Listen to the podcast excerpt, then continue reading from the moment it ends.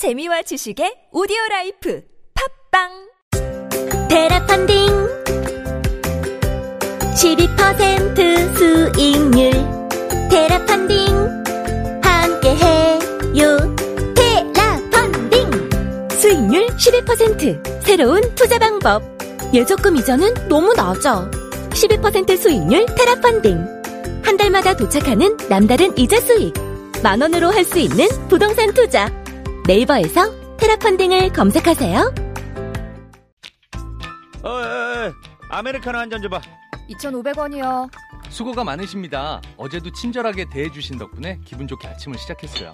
오늘도 아메리카노 한 잔 부탁드립니다. 네, 저도 감사합니다. 2,500원입니다. 왜 나한테는 안 웃어? 지금 나 무시하는 거야? 안녕하세요. TBS 진짜 라디오의 김인석, 윤성호입니다. 따뜻한 말과 배려. 오늘 여러분은 어떻게 행동하셨나요? 모든 노동자는 누군가의 가족이고 친구이고 자녀입니다. 이 캠페인은 TBS 서울시 감정노동센터 안전보건공단이 함께합니다.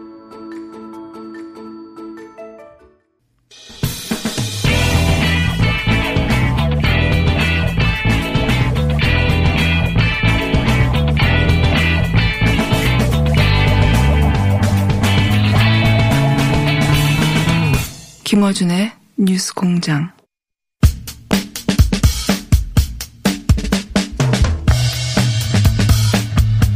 자, 1호 법안 시리즈.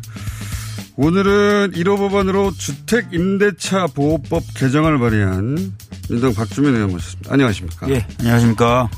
어, 이번 21대 보니까 임대차 보호법 개정을 낸 분들이 많은데 그중에서 주택임대차 보호법을 발의를 하셨는데 어, 임대차 보호법 중에 가장 논란이 되고 있습니다. 예.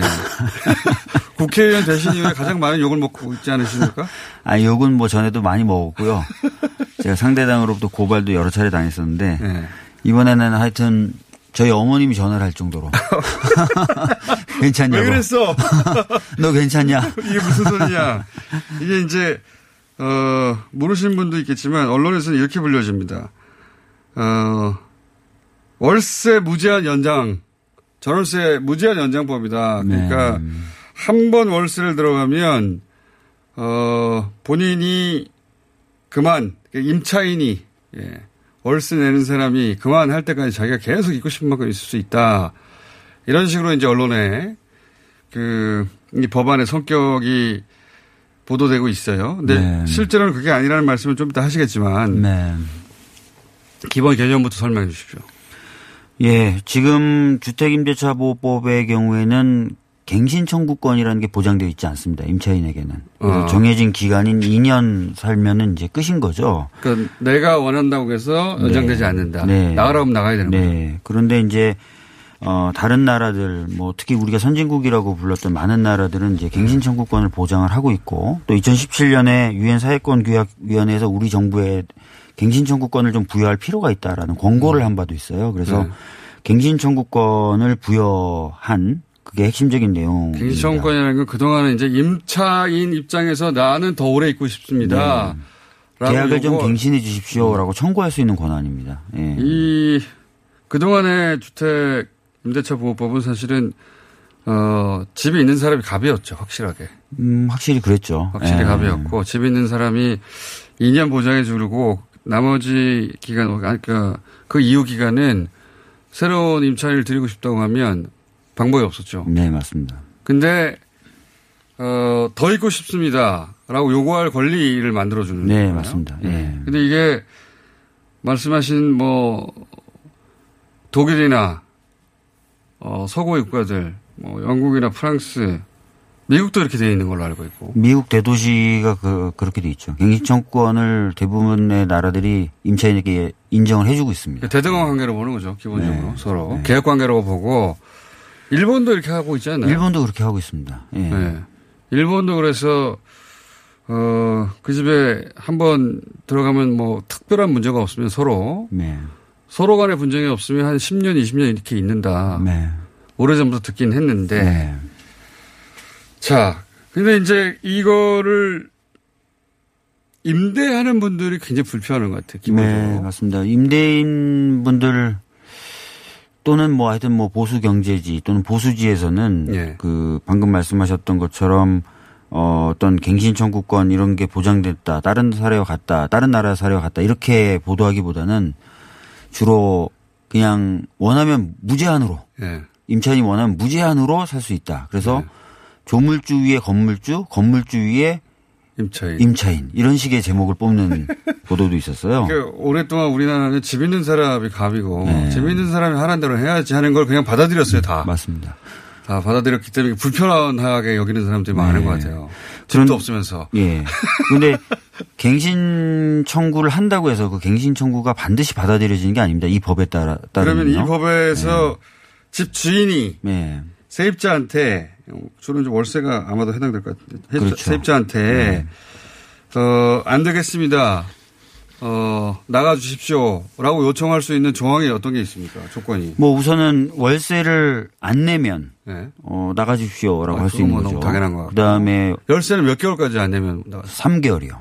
3기. 3기. 예. 아. 그리고 어 임차한 건물을 훼손하거나 그러면 당연히 이제 또 아. 나가달라고 할 수 있죠. 집에 어, 뭘 부셔버린다든가. 네. 예.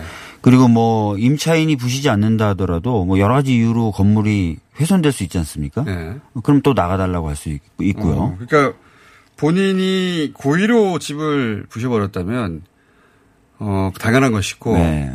과실도 해당되는 거예요. 네, 그러니까 멸 그러니까 뭐 여러 가지 이유로 멸실이 될 수가 있지 않습니까? 네. 그러면 이제 나가달라고 할 수 있는 거고 그 다음에 집주인이 왠지 이제는 내가 살아야 될 것 같다 그 집을. 아, 음. 집주인이 본인이 그 집을 쓰겠다. 네, 내가 쓰겠다. 그러면 나가줘야 됩니다. 어. 그리고 집에 어떤 수선이나 예. 또는 뭐 재건축 이런 것들이 필요하다. 아, 그럼 나가달라고 할 수 있는 겁니다. 아, 그래요? 예. 그러면 벌레 제약이라는 게 그렇게 크지 않은 것 같은데요? 그래서 실제로 제가 이 법안을 공동발의 요청하러 하려고 여러 예. 의원실에 이제 법안을 돌리잖아요. 한번 검토해 보시고 도장을 네. 예. 찍어 주십시오. 너무 약한 거 아니에요? 몇몇 의원들이 야, 이러면 사실 거의 다 나가라고 할 수 있는 거 아니야. 이런 반응을 보인 의원실도 있었어요. 그러니까요. 네. 왜냐면은 집주인이 자기가 한 두 달만 살게, 원래 살겠다고 해놓고 쫓아낸 다음에 한두달 있다가 세입자를 들어버릴 수도 있는 거잖아요. 그런 점을 지적하는 의원이 있었어요.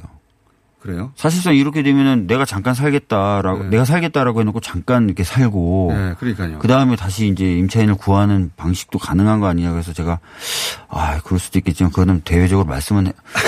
하지 말라고 했는데 제가 질문을 그러니까 이게 이제 김차 임대인 집주인이라고 하죠 집주인의 권한을 과도하게 제약해서 이게 뭐 사회주의 법안 아니냐 뭐 이런 식의 공격을 받던데 실제 내용으로 들어가 보면 여전히 임차인의 권한, 권한을 충분히 보호하지 못하고 있는 지점도 있는 거네요. 근데 현실이 이러하니 이거라도 음.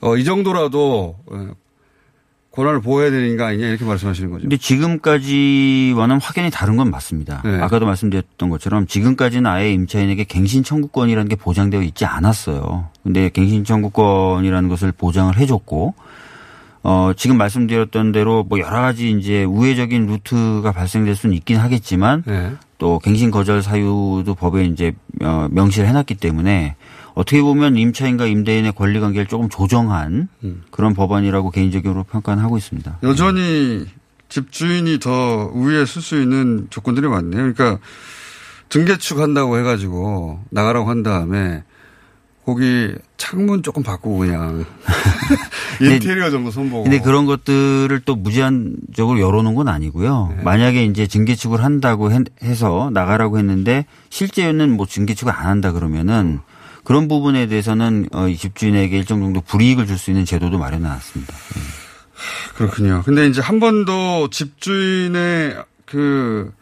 어, 압도적 권한을 제약받아본 적이 없기 때문에 집주인들이 불편해하는 거는 일견 이해가 가고요. 네. 근데 지금 여론 지형으로는 본인이 집이 없어도 세입자면서도 이걸 반대하는 여론은 있는 거 아닙니까? 맞습니다. 아직 집을 갖고 있지 못한 분들조차도 저희 의원실에 전화를 해서 네. 어, 임, 나는 임차로만 살아왔다. 네. 어, 그렇지만 임대인의 권리를 이렇게 제한하는 것은 문제가 있다고 생각한다라고 하시는 분들도 많았어요. 많았겠죠. 예. 근데 네.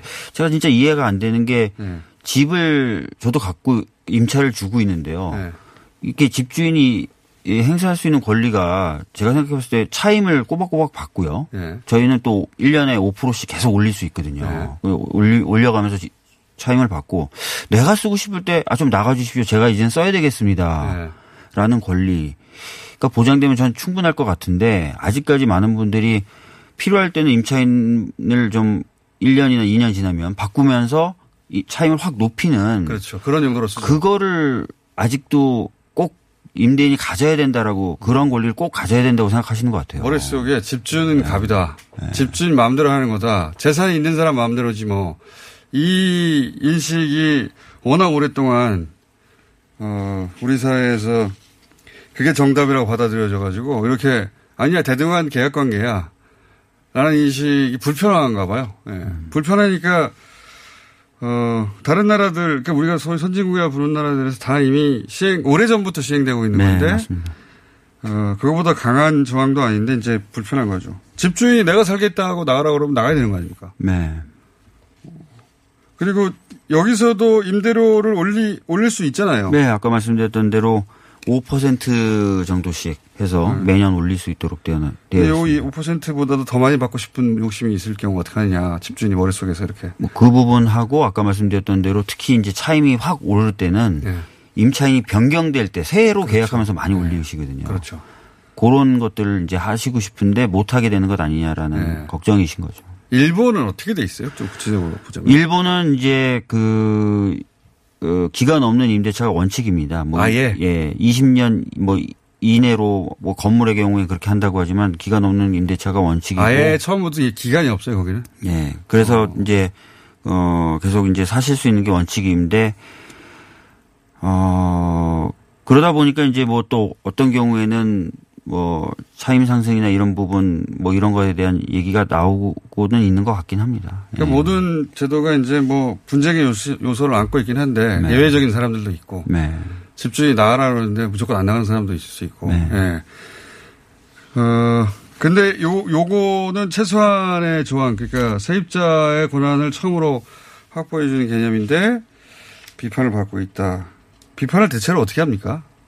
집 이렇게 하면 안 되지라고 뭐는 아까 말씀드렸던 것처럼 이게 사유재산권을 지나치게 침해하는 것 아니냐. 아, 사유재산권. 또 어떤 분들은 이게 토지공 개념 도입을 위한 전초전 아니냐라는 아, 말씀을 하시는 경우도 아 있고요. 또 아까 말씀하셨던 대로 이게 이제 갱신 청구를 하면 무조건적으로 받아들여지는 것으로 오해하시고 오해하고. 건물주보다 훨씬 더 전세 임차인이 예. 권한이 어, 세지는 게 어, 권한이 아니냐. 세지는 것 아니냐 예. 그렇게 얘기하시는 경우도 있고요. 예. 오해 비롯 되게 많네요. 음. 이 대목은 어떻습니까? 최근에 조선일보가 보도한 내용인데 네. 박주민 의원 조선일보가 참 싫어해요 보면 칭찬하는 법이 없어요. 근데 그 저도 이런... 칭찬 잘 안 합니다 조선일보. 이런 내용이 있었습니다. 어, 이 법안을 발의할 때그 통계를 봤더니 2014년까지의 통계만 썼더라. 이것은 네. 2015년 이후로 어, 주택 자가 보유 비율이 높아졌는데 그걸 안 보여주려고 그런 거 아니냐. 아, 그거 관련된 보도가 어제 이제 쏟아졌는데요. 네. 뭐 어떤 분들은 뭐 법안 통과를 유리하게 하기 위해서 통계를 조작한 거 아니냐까지 얘기하시는데 그게 최소 아니, 최선 숨겼다 이거죠. 네, 네. 그게 아니라 네. 제가 이 법안을 20대 국회 때도 발의를 했었어요. 그렇죠. 4 전에 발의했었어요. 예. 2016년에 예. 발의를 했습니다. 네. 그때는 갱신거절, 갱신청구권에 대한 거절 사유가 더 적었어요. 음. 근데 이제 임대인 측의 이제 요구를 좀 수용해서 갱신거절 사유를 좀 더 늘리면서 이번에 21대 새롭게 발의했는데 네. 예. 2016년에 발의하면서 앞에 붙였던 제안문을 아, 그대로 그, 복붙을 한 거예요. 아, 제안문의 취지는 똑같으니까. 네. 그래, 그때 2014년까지 통계밖에 없으니까 그 통계를 넣은 것을 네. 복사해서 넣었는데 네. 그 의원실의 실무자가 좀 게을렀나요? 근데 제가 제대로 체크를 제, 대로 체크를 못한 아. 건데요. 특별한 의도가 있었던 건 아니고 사실상 이제 취지가 똑같기 때문에 네. 그것을 복붙을 하다 보니까 이제 발생한 문제고요. 저희들이 무슨 뭐 이거 어차피 법안 심의 들어가면은 당연히 다 검토되는 내용인데 그거를 뭐 음. 뭐 통과를 위해서 통과를 위해서 뭐 통계를 좀 조작했다거나 이건 또 말이 안 되는 얘기죠. 예. 그 이게 또 혼란을 드려서 죄송합니다. 네. 무슨 얘기냐면 법안을 2016년에 냈기 때문에 2014년까지의 자가주택 보유 비율을 제한문에 넣어뒀는데 그 이후로 2000 어, 작년에 자가 보유 비율이 58%로 역대 최고치를 찍었기 네, 때문에 예, 올라갔어요. 예. 작년치를 빼서 집 없는 사람이 이렇게 많다는 걸 강조하려고 하다 보니까 사기를 친 거 아니냐 통계를 이런 식의 비판인데 그런 건 아니다. 예. 아니 그러니까 자가 비율이 58%를 하더라도 40% 이상이 그럼 맞습니다. 자가 아니라는 맞습니다. 얘기 아닙니까? 예. 그럼 전 국민의 40% 이상에 해당되는 내용인데 네. 이 숫자 가지고 곁까지 가지고 발목 잡는 거죠. 예. 네. 하여튼 여러 가지 방면으로 많이 혼나고 있습니다. 자, 이 법안의 내용 그런 겁니다. 한마디로 말해서. 예. 완전 대등하지는 않지만 최소한 어, 임대를 계속 연장 아무런 문제 없이 있었는데 꼬박꼬박 임대료도 잘 내고 집을 훼손하지도 않았고 문제를 일으키지도 않고 분쟁도 없는데 오로지 집주인이 월세 올리려고 나가라고 할때 그때 자기를 보호할 권리. 네. 임차인들이 그 얘기예요. 무한이 아니라. 자 그렇다고 해서 욕을 안 먹을 것이냐 앞으로. 앞으로도 많이 드시기 바라고요. 예. 네. 자 이게 발의돼서 빨리 되면 이번 달 안에도 가능하겠네요. 지금 이제 법사위가 꾸려졌으니까 이 주택임대차 보호법은 법사위법이거든요. 네. 이제 논의가 되겠죠. 어, 논의가 되면서도 또 여러 가지 의견들이 수렴이 될 겁니다. 네. 뭐 주택임대차보호법의 경우에도 재법안만 있는 게 아니라 뭐 윤우덕 의원님 법안, 뭐 백혜련 의원님 법안, 다른 법안들도 이번에 발의가 됐거든요. 다 같이 논의가 되면서 뭐 국민분들이 갖고 있는 우려 일부 뭐 네. 해소되고 하나로 통합될 수도 있겠네요. 이렇게 하면서 그렇죠. 뭐 예, 논의되고 통과되고 이렇게 할, 할 겁니다. 예. 알겠습니다. 그때 다시 모시도록 하겠습니다. 민주당의 박주민 의원이었습니다. 감사합니다. 네, 감사합니다.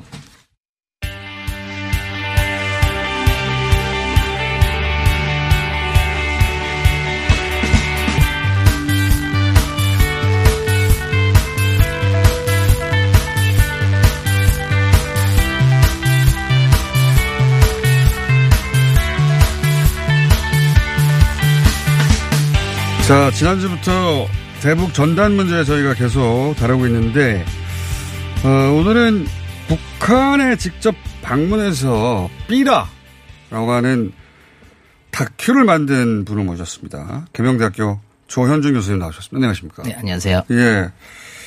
북한에 가서 삐라와 관련된 다큐를 만든 분이 계셨다는지는 처음 알았습니다. 아, 그, 러셨나요 자, 언론에 그래도 많이 나왔는데. 아, 그래요? 예. 죄송합니다. 못 알아면서. 어, 언제 제작을 하신 거죠, 이게? 어, 북한에는 이제 2013년 11월 달에 아, 들어갔고 13년에 가셨고 예. 예. 다큐가 나온 게 2015년 9월 달에 처음으로 상영을 했었죠. 아, 그렇군요. 어, 예. LA 하고 미국에서 활동하셨네요. LA하고 네. 네. 네. 미국 같은 거죠, 참. 미국에서 활동하셨네요. 예. 알겠습니다. 네. 거기서 다큐멘터리 상도 받으셨고. 근데 비라를 주제로 다큐를 만들겠다는 생각은 어떻게 하신 겁니까? 일단 여러 가지 이유가 있었었는데요. 일단은 저희 가족들, 저희 외할머니, 외할아버지 지금 돌아가셨는데 그 원래 북한 아 그렇군요. 분신데 예. 예. 그 제가 하나 뭐 하나 약간 재밌는 이야기 하나만 짧게 재, 밌어야 합니다. 예. 네, 알겠습니다. 저희 이제 아직 북한 사투리를 그 계속 쓰셨었고 그래서 예, 예. 한번 전화가 오더라고요 집에 예. 이제 북한 사투리로 그 미국에 계셨을 때입니까? 아니요, 이제 한국에, 한국에 있을 때. 있었을 때죠. 예. 그래서 엄마 인야를 이제 북한 사투리로 엄마 인 이러시더라고요. 그래서 아 그게 어디 사투리예요? 아 뭐 북한 북한도 지역이 네, 다 다르잖아요. 북한 그중그 그 개성 그쪽인데. 아 개성. 예. 거기 제가 답변을 어떻게 했는지 혹시 아, 시나요 엄마인? 네, 제 답변이. 어, 엄마 아웃. 어, 잘, 잘하시네요. 그, 음. 북한 사투리를 하셨는데 영어로. 네. 그렇죠. 네. 그래서 일단 그 이유도. 큰 있고. 에피소드는 아니네요. 아, 네, 작은 에피소드.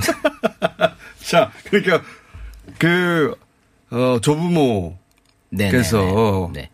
어, 월남하셨고, 그렇기 때문에 북한에 대해서 관심을 있으셨고. 근데 주제가 비례로 정해진 건 네. 그래서 제가 그 북한에 대한 관심이 또 워낙 많이 있었을 때고 그리고 그 제가 어떤 여자분이 외국 분이 계셨었는데 강의를 하셨던 분이거든요. 한국에서. 네. 그분이 이제 어 얘기를 하다 보니까 탈북민들한테 이제 무료 영어 수업을 한다고 하더라고요. 네. 그래서 한번 가보자 해서 아, 1년에 어, 그렇게 시작됐군요. 네, 이제 네. 가게 됐는데 그때 이제 당시에 그 이번에 국회의원 대신 그 지성호 씨도 계셨고. 아.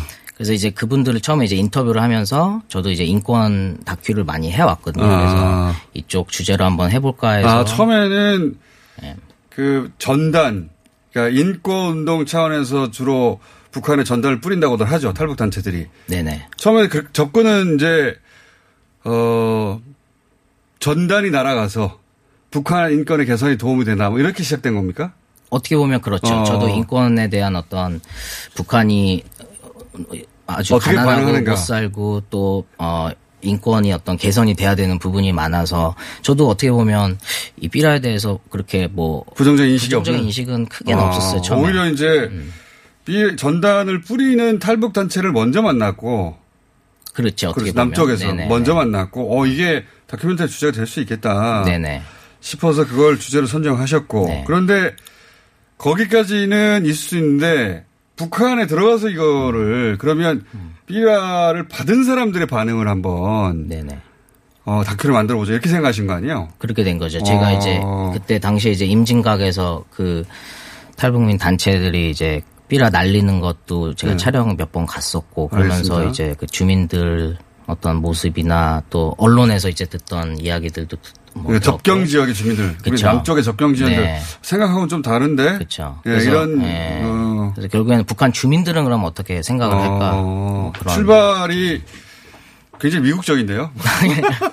미국에서 계속 그렇게 얘기하죠. 이런 네. 어, 미국의 우익단체들이 이런 삐라들이 네네. 계속 뿌려져야 그렇죠. 북한의 인권을 개선할 수 있다. 맞습니다. 이제 예. 처음에 그렇게 접근했는데 적경지에 예. 우리 남쪽 주민들 보니까 굉장히 격렬히 반대하거든요, 사실은. 네네네. 언론에 잘 보도가 안 되는데 네네.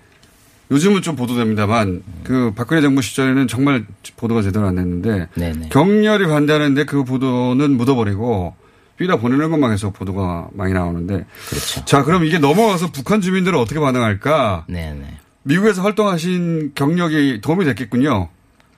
어, 어떤 부분에 있어서. 북한으로 들어갈 때. 아, 그렇죠. 제가 국적이 그렇죠. 캐나다이거든요. 아, 그러시구나. 갈 수 있는 거는 되는데, 그때 또 한국에 또 살고 있는 외국인은 또안 되더라고요. 음. 특히나 제가 또 영화 작업을 하고 있기 때문에. 그래서 캐나다 국적인 것이 도움이 돼서 네. 아예 북한에 들어가서 다큐를 한번 찍어보자. 그렇죠. 아, 예, 예. 이렇게 됐군요. 그래서 실제 이제 북한에 들어가서 캐나다 국적으로 들어가가지고 어, 북한 주민들이 가진 삐라에 대한 생각을 직접 이제 쭉 듣고 찍고 하셨잖아요. 네네. 대체적인 반응을 요약하자면 어떻습니까? 그냥 좋진 않아요. 네. 아, 좋진 않아요. 좋진 네. 않아요. 네. 네. 뭐라고 뭐라고 합니까? 예를 들어서 대표적인 뭐 일단 제가 이런 얘기도 했었죠. 그러니까 그 풍선 안에 1달러짜리도 넣고 뭐 네. 약도 뭐 있다고 하고 있고 네. 뭐 그러면 그런 도움이 거 되는 거 아니냐? 도움이 되는 거 아니냐? 그랬더니 아니 그럴 거면 적십자를 통해서 아, 공식적으로 하지 왜 이렇게 비겁한 방식으로 또 김정은 그 위원장을 또 이렇게 막 돼지처럼 네. 돼지로 이렇게 만들어서 아주 어. 기분 나쁘게 할 이유가 있느냐. 뭐 아, 그러니까요. 저도 항상 그 생각합니다. 네. 페트병에 쌀 넣어서 보낼 거면 음. 통일부나 이런 데 가가지고 쌀 보내라고 하고 그리고 정말로 약을 보낼 거면 적십자 통해서 그쪽에 운동을 해야지. 삐라를 네. 몇개 뿌려봐가지고 누가 그거 쌀 주워 먹냐 네. 이거. 네. 네. 네. 당연히 이렇게 생각하겠죠. 그렇죠. 네. 네. 그런 얘기도 하더라고요. 그래서 뭐 혹시나 이거를 주셨을 경우에 네. 또 본인들이 뭔가 또 괜히 문제가 생길 수도 있다라는 생각에 좀 음. 불쾌하고 불쾌하지 불쾌하기도 하지만 또 두, 꺼려 어, 두려울 어, 수도 있다. 진짜 도움이 안 되는 얘기죠. 아, 기분, 그렇죠. 기분도 네. 나쁘지만 죽지도 네. 않게 된다. 그렇죠, 그렇죠. 네. 네. 우리도 삐라를 주워서 신고하지 않으면 처벌돼요, 사실은. 음. 예, 그렇죠. 실제로는. 그렇 그러니까요 예. 거기도 마찬가지고. 예, 예. 예. 그리고 그 대북 전단의 그 내용이 이제 뭐 다양하게 좀 있긴 하지만 실은 그 북한 주민들이 이걸 보고 탈북을 좀 해라 우리나라가 예. 잘 살기 때문에 남한이 그런 그런 발상으로 보내는 건데. 그렇죠. 그런데 그그 그 제가 인터뷰했던 주민들은 이런 얘기를 하더라고요. 북한말에 이런 말이 있대요. 강냉이 밥을 먹어도 네. 제 집에서 먹어야지 네. 남의 진수성찬 먹어도 먹어봤자 마음이 편하지 않는다. 음, 그러면 뭐 어디나 네. 마찬가지 이야기죠. 네. 그래서 네. 대부분의 사람들이 거의 뭐 모든 사람들이 그렇게 생각. 합니가 삐리 한 장 먹고 어, 넘어갑니까? 그렇죠. 그건 말이 안 되는 소리고. 예. 아니 장마당을 통해서 종이 한 장이 아니라 나만의 살아가는 모습을 드라마로 본다니까요. 네네네. 네. 그렇죠. 그러니까 그 삐라는 음. 지금 최근에 이제 탈북인들 중에 일부가 그런 이야기 합니다. 이런 운동에 관여됐던 분들 중에 일부가 나와서 그 실상을 보고 그건 장사다라는 음. 주장들을 하시기도 하는데 그런데 어, 그건 감독님한테 여쭤볼 내용은 아닌 것 같고 이 영화가 왜 상영이 안 됐어요? 저도 처음 알았는데 이 영화 있다는 거. 이게 DMZ 국제 다큐 영화제에서 예. 15년 9월 달에 2005년 처음에 15월. 네. 2005, 15년 9월에 네, 그때 상영을 처음 하긴 했었는데 그때 이제 기자분들도 많이 오셨고 그 이후에 이제 다른 이제 극장에서 예. 정식 어로 이제 또 그 개봉을, 개봉을 해야 하, 되는데 하려고 했었는데 어 바로 전날인가 갑자기 못하게 되게 됐다고 그 영화 극장 관계자가 그렇게 말씀하시더라고요. 아, 뭐, 박근혜 정부 시절 네, 그래서 무엇 때문에 그러냐 그랬더니 네. 그 통일부에서 틀지 아. 못하게 아. 했다라고 그렇게 얘기를 하더라고요. 그래서 통일부는 뭐 통일부가 네. 그러고 싶었겠습니까? 네. 아, 박근혜 정부 시절에 2015년에 이 영화를 영화제 이제 출품하고 DMZ 영화제가 어, 이런 관련 영화 잘 나오죠. 거기 네. 출품하고 다큐 영화제니까. 네. 이제 극장 개봉을 하루 앞둔 날 통일부에서 못하게 연락이 와가지고 못하게 됐다. 그렇죠. 예. 예, 예. 그래서 예. 한 번도 개봉은 못한 채 묻혀있던 필름이네요. 맞습니다. 예. 예. 본 사람은 DMZ 영화제에 갔던 몇 분밖에 없는 거네요. 그렇죠. 저희 가족들을 포함해서. 가족들을 포함해서. 알겠습니다. 음. 이참에 그러면 온라인 어차피 지금 극장이 잘 제대로 네네. 안 돌아가니까 온라인 개봉이라도 하셔야 되는 거 아닙니까? 뭐, 뭐, 아무래도 많은 사람들이 보면 저한테는 어, 좋은 거니까, 예. 예. 많은 사람들한테 이제 갈 수 있는 방법을 또 찾아봐야겠죠. 예. 알겠습니다. 네. 마지막으로 혹시 지금, 그러니까 첫 출발할 때하고 그걸 다 겪고 나서의 이, 그, 삐라가 가진 효과에 대한 인식이 달라졌을 거 아니에요? 아, 그럼요. 한마디로 예. 말하면 이 대북전단 설포가 도움이 된다고 보십니까? 아, 전혀 도움이 안 되고요. 이게 안 예. 실은 그 단체들 이제 날리면서 그 북한 주민들이 이걸 보고 알 예. 권리에 대한 예, 알 권리 주장하 있잖아요. 실은 알 권리를 그런 식으로 불쾌하게 하면은 누가 이거를 아, 불쾌하게 뭐 예. 믿겠어요. 그래서 이게 실은 이렇게 되면 또 당시에도 그랬지만 그러면 국경을 닫아버릴 수 있단 말이죠. 그럼 음. 외국인이 출입을 못하게 되면은 오히려 더알 권리가 없어지는 거죠. 그러니까 이게 실은 제일 좋은 방법은 외국인들이 거기 들어가서 저도 들어가서 그 아이돌 노래도 들려주고 그랬거든요. 일단 뭐 시끄럽다고 싫어하던데. 그러니까 그런 식으로 자유롭게 해야 되는 게 맞다고 생각합니다. 그러니까요. 네. 네. 어, 네. 왕래가 자유롭게 만들어야 되는데 그렇죠. 이건 오히려 그런 왕래를 막는다. 그렇죠. 네. 네. 오늘 여기까지 하고요. 삐다가 온라인 개봉이 될지 안 될지 모르겠습니다만 어, 기대해 보겠습니다. 알겠습니다. 포기하지 마시고 네. 극장 개봉은 안 될 것 같고 네. 요즘은 네. 온라인 개봉이라는 방식이 있잖아요. 네네 그렇죠. 오늘 여기까지 하겠습니다. 네 계명대학교의 조현준 교수였습니다. 감사합니다. 감사합니다. 시더 시더 아빠 발톱 너무 두껍고 색깔도 이상해. 이 녀석 그럴까봐 내가 캐라셀 네일 준비했지. 갈라지고 두꺼워진 발톱 무좀이 싹 사라진다고. 미국 판매량 1위, 600명 임상 실험을 거친 전 세계 48개국 손발톱 케어 압도적 지배자 캐라셀 네일. 2주 후 달라진 손발톱을 경험할 수 있습니다. 네이버에서 캐라셀 네일을 검색하세요. 안녕하세요. 치과의사 고광욱입니다. 태아가 자랄 때 가장 먼저 생기는 기관이 어디일까요? 바로 입입니다. 먹는다는 것은 삶의 시작이자 끝인 것이죠. 100세 시대인 요즘은 치아를 100년 가까이 사용합니다. 그럼 어떻게 해야 치아를 100년 동안 건강하게 관리할 수 있을까요? 바로 올바른 칫솔질과 정기적인 스케일링입니다. 가까운 치과를 방문하시면 치과의사 선생님께 올바른 칫솔질을 배울 수 있습니다. 그리고 1년마다 건강보험 적용이 되는 스케일링 치료 놓치지 마세요. 이 캠페인은 유디치과협회와 함께합니다. 키도 자세도 한창 성장기인 우리 아이. 허리 펴고, 어깨 펴고, 고개 들어야지. 지금 자세가 평생 자세가 될지도 모르는데 계속 따라다니면서 잔소리만 하실 건가요? 그래서 아이에게 필요한 건 바디로직 탱크탑 주니어. 입으면 끝! 곧게 편하게. 우리 아이 자세를 바로 잡아주세요. 바디로직 탱크탑 주니어. 바디로직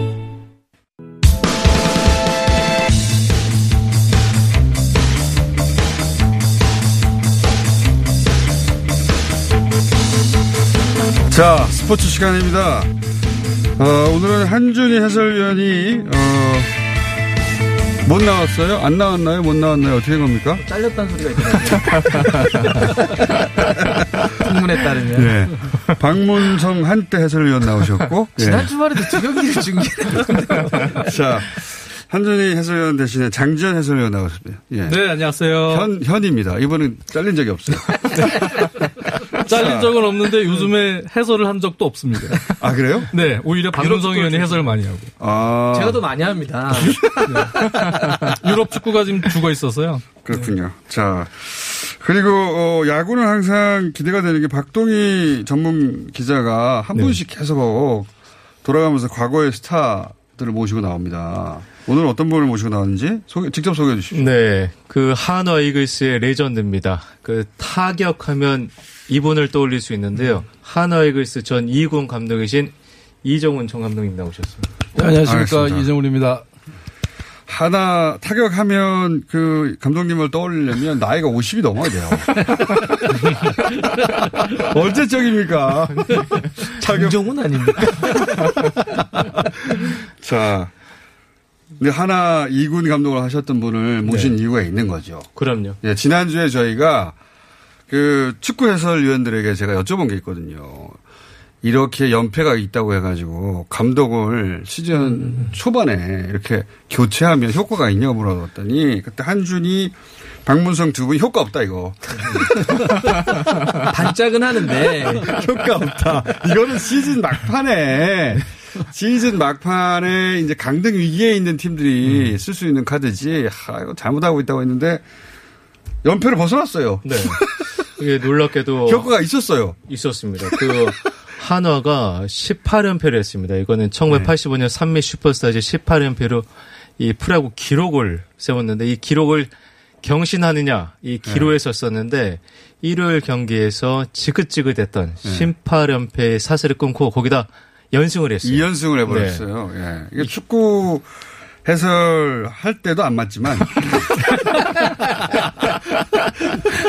다른 스포츠 종목에 대해서 네. 가타부터 하면 안 된다. 축구도 못맞추는데뭐 야구를 어떻게 하겠습니까? 자, 그래서 이군 감독을 경험하신 저희 이정훈 감독님 모신 겁니다. 자, 하나 계열의 구단 하나 가 계열의 구단이라고보다 이, 이 계보를 잇는 구단의 연패는 오래됐지 않습니까? 산미 슈퍼스타스부터 시작해가지고 계속. 왜 연패가 많습니까? 나왔다면 여기서 기록이 나오는데. 예. 대신 뭐 분으로서 어느 팀이든 간에 한 시즌 하다 보면은 그 연패는 누구나 그렇죠. 하는 겁니다. 하지만 십몇 패 이런 건 예. 어렵잖아요. 그런데 그 연패를 짧게 하느냐 이제 길게 하느냐 그 문제인데 예. 사실 하나 정도 그 팀 칼라 그 선수 분포를 본다면 18연패는 정말 그 납득이 안 가는 음. 연패죠. 음. 음. 왜 그러냐면은 김웅현 감독님, 김승 감독님 계실 때그 수많은 그 FA 선수들 영입했고 네. 예. 또 우승을 목표로 했기 때문에 더욱더 이제 납득이 안 가는 건데 이제 결정적으로 이제 하준석 선수나 오선진 선수, 부상 선수가 있었고 또 투수들 또 예전과 같지 않은 그런 구위를 또 뭐 보이면서 이제 첫째 투수력이 무너지고 두 번째 타격이 또 등다다 또 무너지면서 이제 연패가 길어지고 갔는데 좀 뭐 하도 빨리 뭐 또 이제 연승을 했으니까 또뭐추스해 가지고 뭐 야구는 모르지 않습니까? 또 하나가 10연승 할지 모르는 거니까. 감독님 그런 예. 얘기 말고요. 왜 신기록은 왜 하나에서만 나오는가? 그게 하나의 어떤 문화가 있습니까 내부적인? 근데 제가 네. 여기서 네. 팩트를 조금 저는 삼청태연이 팬으로서 네. 네. 삼미, 청보, 태평양, 네. 현대까지요. 네. 근데 그게 보는 아니고요. 빙그레니까 한화는요. 네. 네. 그러니까 저희 때 저희랑 비교하면 그렇게까지 연패 문화가 있는 팀은 아니죠. 연패 문화가 있는 근데 가, 감독님께서도 네. 연패를 경험하신 적이 있대요. 경을 네. 했을 때 언제시죠? 제가 그 93년도 이제 그 10연패를 한 번 한 적이 있습니다. 두 자릿수 연패는 이게 예, 정상이 아니잖 조금 뭐 문제가 있은 것 같습니다. 그런데 그 당시 이제 김명덕 감독님께서 삭발까지 하시고 네. 그 연세가 많으신 분이었지 않습니까? 그 사과하신 그 모습을 보고 전체 선수들이 엄청난 그 놀라움을 금치 못했고. 아, 삭발을 보고? 예. 겨우 삭발에? 예. 그래서 저희들이 삭발, 감독님이 그 삭발 투혼에도 또연패는 이어져 갖고. 놀라움을 금치, 놀라움을 금치 못해서 다시 연패까지 예. 연편을 이어갔다고. 그 아버지 같은 분이셨는데 아니, 아버지 아버지가 갑자기 삭발하고 오시니까 뭐 자식들이 안 놀래겠습니까? 전부 예. 놀랬는데 아, 예. 예. 연편을 계속 예 그때 삭발했을 때가 7, 년배 했을 때 네. 그래서 8년배, 9년배, 10년배까지 가다가 이제 연배가 끊어졌는데 정말 그 감독님 반전은 없네 반전이 예. 그때 선수들도 삭발을 했나요? 하긴 했는데 생이만 보였죠. 감독님은 완전한 삭발을 하셨는데 저희들은 뭐 스포츠 예 약간 스포츠가 좀 더 긴생이만 보는 보인 걸로 승희만 보이는 너무 진지하게 얘기하시니까 좀그뭐 그러니까 감독님께서 때 그때 정말 죄송했어요. 저희들이 어. 더 짧게 깎고 그 톤을 진그 발휘했었어야 되는데 그렇게 못한 게에대해서아가지고예 정말 지금도 감독님께 죄송. 지금도 예, 20년 지난 예. 일이지만 예, 예. 몇 년도죠 이게? 93년도입니다. 93년도. 예. 그래서 지금도 감독님 잘 모시고 있습니다. 27년 된 사과. 그때 삭발을 같이 했었어야 되는데 반전이 있을 줄 알았는데 반전이 삭발다 했는데 그래서 연패를 이어졌다 기운은 네. 그- 있네요. 선수들이 더 짧게 잘라봅니다 아니 원래 구단마다 고유한 문화 같은 게 있잖아요. 있습니다. 예. 예. 이쪽에는 그런 좀 문화가 있습니까? 그 옆에 있을 수 있는 거 아니야? 이런 게 이런 게 있습니까 좀? 몇몇이 내려오는? 근데 그 팀 칼라가 이제 뭐 해태나 빙그레 이렇게 보면은 혜태 같은 팀들은 뭐 연패가 들어가도 또 뭐 오비도 마찬가지입니다. 그, 그 김희식 감독님 계셨을 네. 때에 오비가 그 언제적 오비입니까? 예, 이게 그 97년도에 네. 제가 잠시 이제 트레이드 돼가지고 김희식 감독님하고 같이 했는데 팀이 5연패를 했는데 네. 분위기가 뭐 5연승 있는 그 분위기가 똑같았어요. 어, 어. 김희식 감독님의 그 최고의 그 트레이드 마크인 야 우리도 뭐 OMP 할수 있어 왜 그래 힘내 하는 그 트레이드 마크의 분위기가 아 정말 놀라운 팀이었어요. 아 그러니까 평정심을 잃지 않더라. 예. 연패 정도 해도. 그러니까 네. 아싸 더 좋으면 좋았지 예. 나쁘지 않았어요. 어, 근데 하나는 어땠는데요? 조금 연패하면 연패하면은 세 번만 줘도 이거는 아. 초상집 분위기가 똑같았어요. 아, 분위기가 아, 오히려 분위기가 다운, 너무 아, 그 차이가 있구나. 그 멘탈. 충청도의 그런 이미지나서 그런지 그건 모르겠는데 조금 분위기가 어. 아 너무 달랐어요. 어. 네, 지금 생각해 보면은 야 오비하고는 너무 차이 나도 너무 많이 난다. 아, 팀 분위기가 할, 예, 할 정도로 하여튼 심했어요. 연패를 받아들이는 분위기가 다르군요. 예, 예, 예. 어, 그래서 뭐... 연패가 뭐 깊어지는 경우도 들어 있었죠. 뭐 음. 5연패, 6연패, 뭐 7연패 가는 것도 찾아보면 많을 겁니다. 예. 말씀을 듣고 보니까 이해가 갈 것도 하, 가르다 연패를 좀 하마, 좀만 하면, 아, 우리 또 다시 과거의 이 아픈 기억들이 살아나면서 또 연패되는 거 아니야? 이렇게 몸을 긴장시키고 그런 게 있을 수도 있겠습니다. 그죠? 예. 근데 축구에서도 이제 축구 3연승, 3연패 이게 되게 기점이 된다고 얘기해요. 그러니까 축구 야구는 아무래도 매일 하니까 그렇게 음. 막 연패를 대단히 할 수 있지만 축구에서 3연패 했다 그러면 3주 정도 진 거거든요. 음. 한달 내내 진 거죠. 네, 네, 그래서 3연패 이상 넘어가면 그때부터 멘탈이 깨진다고 하는데 음. 오. 10연패는 축구에서는 그렇게 흔치 않은 예를 들면 뭐 넘어버리는. 축구에서 18연패 하면 그냥 강등이라고 봐야죠. 그냥 강등이죠. 진짜 강등이죠. 그 시즌은 끝났다고 해야죠. 네. 그냥 네, 해볼 필요도 없이. 자, 장재현 해설위원 그래도 말을 하고 가야 하잖아요. 네.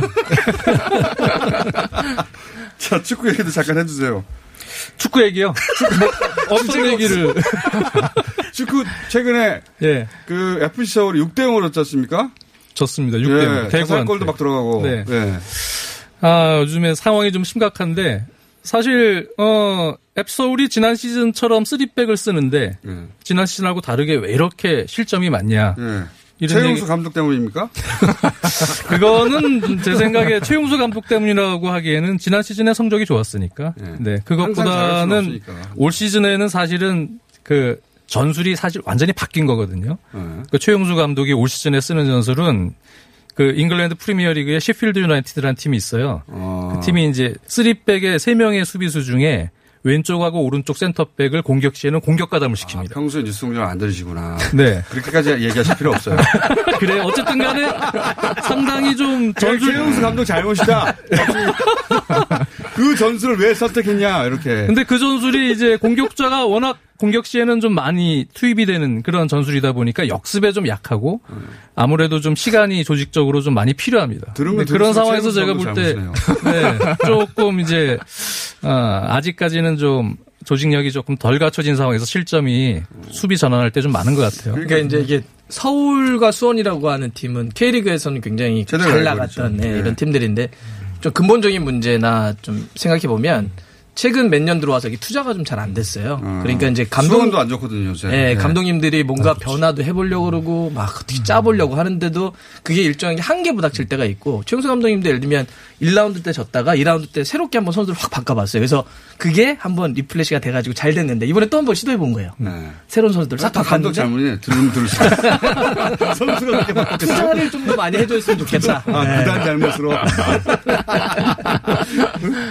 감독 감독이 선택한 전술은 그럴 수밖에 없었고 예, 그 전술을 뒷받침할 만한 선수 보강이 안 조금 서울 수원이라고 하면 두 팀 정도는 좀 더더 음, 세져 세져야 되는데. 알겠습니다.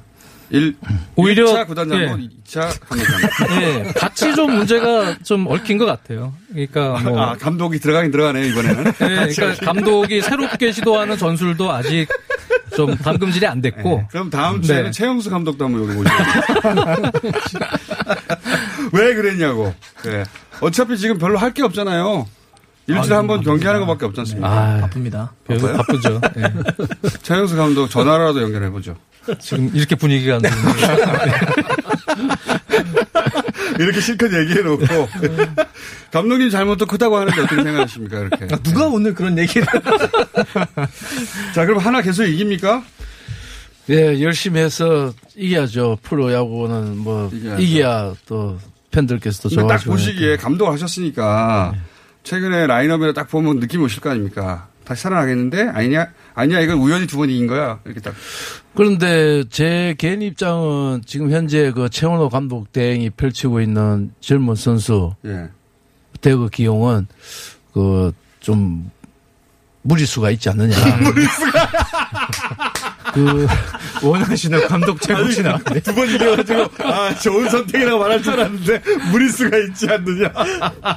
그 원래 젊은 구단에서 그 이제 정책 방향이 이제 육성이다. 네. 그리고 3, 4년 후에 우리는 최강팀 전력 만들겠다. 네. 하는 것이 이제 하나 이글스의 구단 그 정책 방향인데 사실 육성이란 것은 이군에서 완벽하게 만들어서 네. 일군에서 바로 시합을 투입하는 그런 아. 시스템이 지금 현재 프리아웃 시스템이고 1군 경기를 육성 경기로 쓰면 어떡하냐. 음. 아, 그거는. 검증하는 무대인데. 예, 그거는 아니라고 저는 판단되고, 예, 조금, 그, 고참들을, 베트랑 선수들을, 음. 그, 투입을 해서, 신구 조화를 이뤄서, 뭐, 승리도 하고, 육승도 하는 두 마리 토끼를 다 잡아야 되지 않느냐. 음. 예. 저는 그렇게 생각합니다. 감독님은 예. 이야기만 하시면 반전이에요. 최근 이현성이 있고 그래가지고, 뭐, 잘하고 있는 거 말도 안는데 무리 있습니다. 그렇게 하면 안 된다. 아, 최근에, 소위 2군급 선수들이 많이 올라왔나 보죠? 예, 많이 올라왔습니다. 그 가능성 있는 선수들이 많이 올라왔으면 하고 있는 그런 상황인데, 뭐 이제 다른 팀에서 그런 신인 선수들에 대한 그 이제 정보가 미흡하지만, 하지만은 이제 게임을 하다 보면은 신인 선수들한테 이제 그 대응 방향이 그 이제 금방 나옵니까? 예. 예. 음. 투수들이 몇 번 상대해 보면 아이 그렇죠. 선수는 예. 이렇게 하면 되겠다는 금방 나와요. 예. 신인들은. 예, 그렇죠. 오. 어. 그래서 그 확립이 상대방에서 이제 정보가 서로 공유가 되고 한다 그랬을 때는 조금 벽에 부딪히지 않을까. 음, 그래서 예. 수원 삼성도 감독 책임인 거죠? 네. 그럼 다음 주에는 에피소울하고 어, 수원 삼성 감독 연결해가지고 전화 안받은말씀없고요 중간에 연결해가지고 따져보는 걸로 하고 아, 박동희 기자, 예, 네, 박동희 기자, 저도 저도 이건 한 마디만 예, 예, 하면 예. 감독 책임보다는 네 사실 서울과 수원이 구단 지금 아, 까 박문수 위원도 구단 책임 제일 크다. 구단 예산이 자, 하나, 많이 둘, 줄고 있고 네, 투자가 너무 됐어요. 위축이 되고 있다. 하나 둘셋 안녕. 네.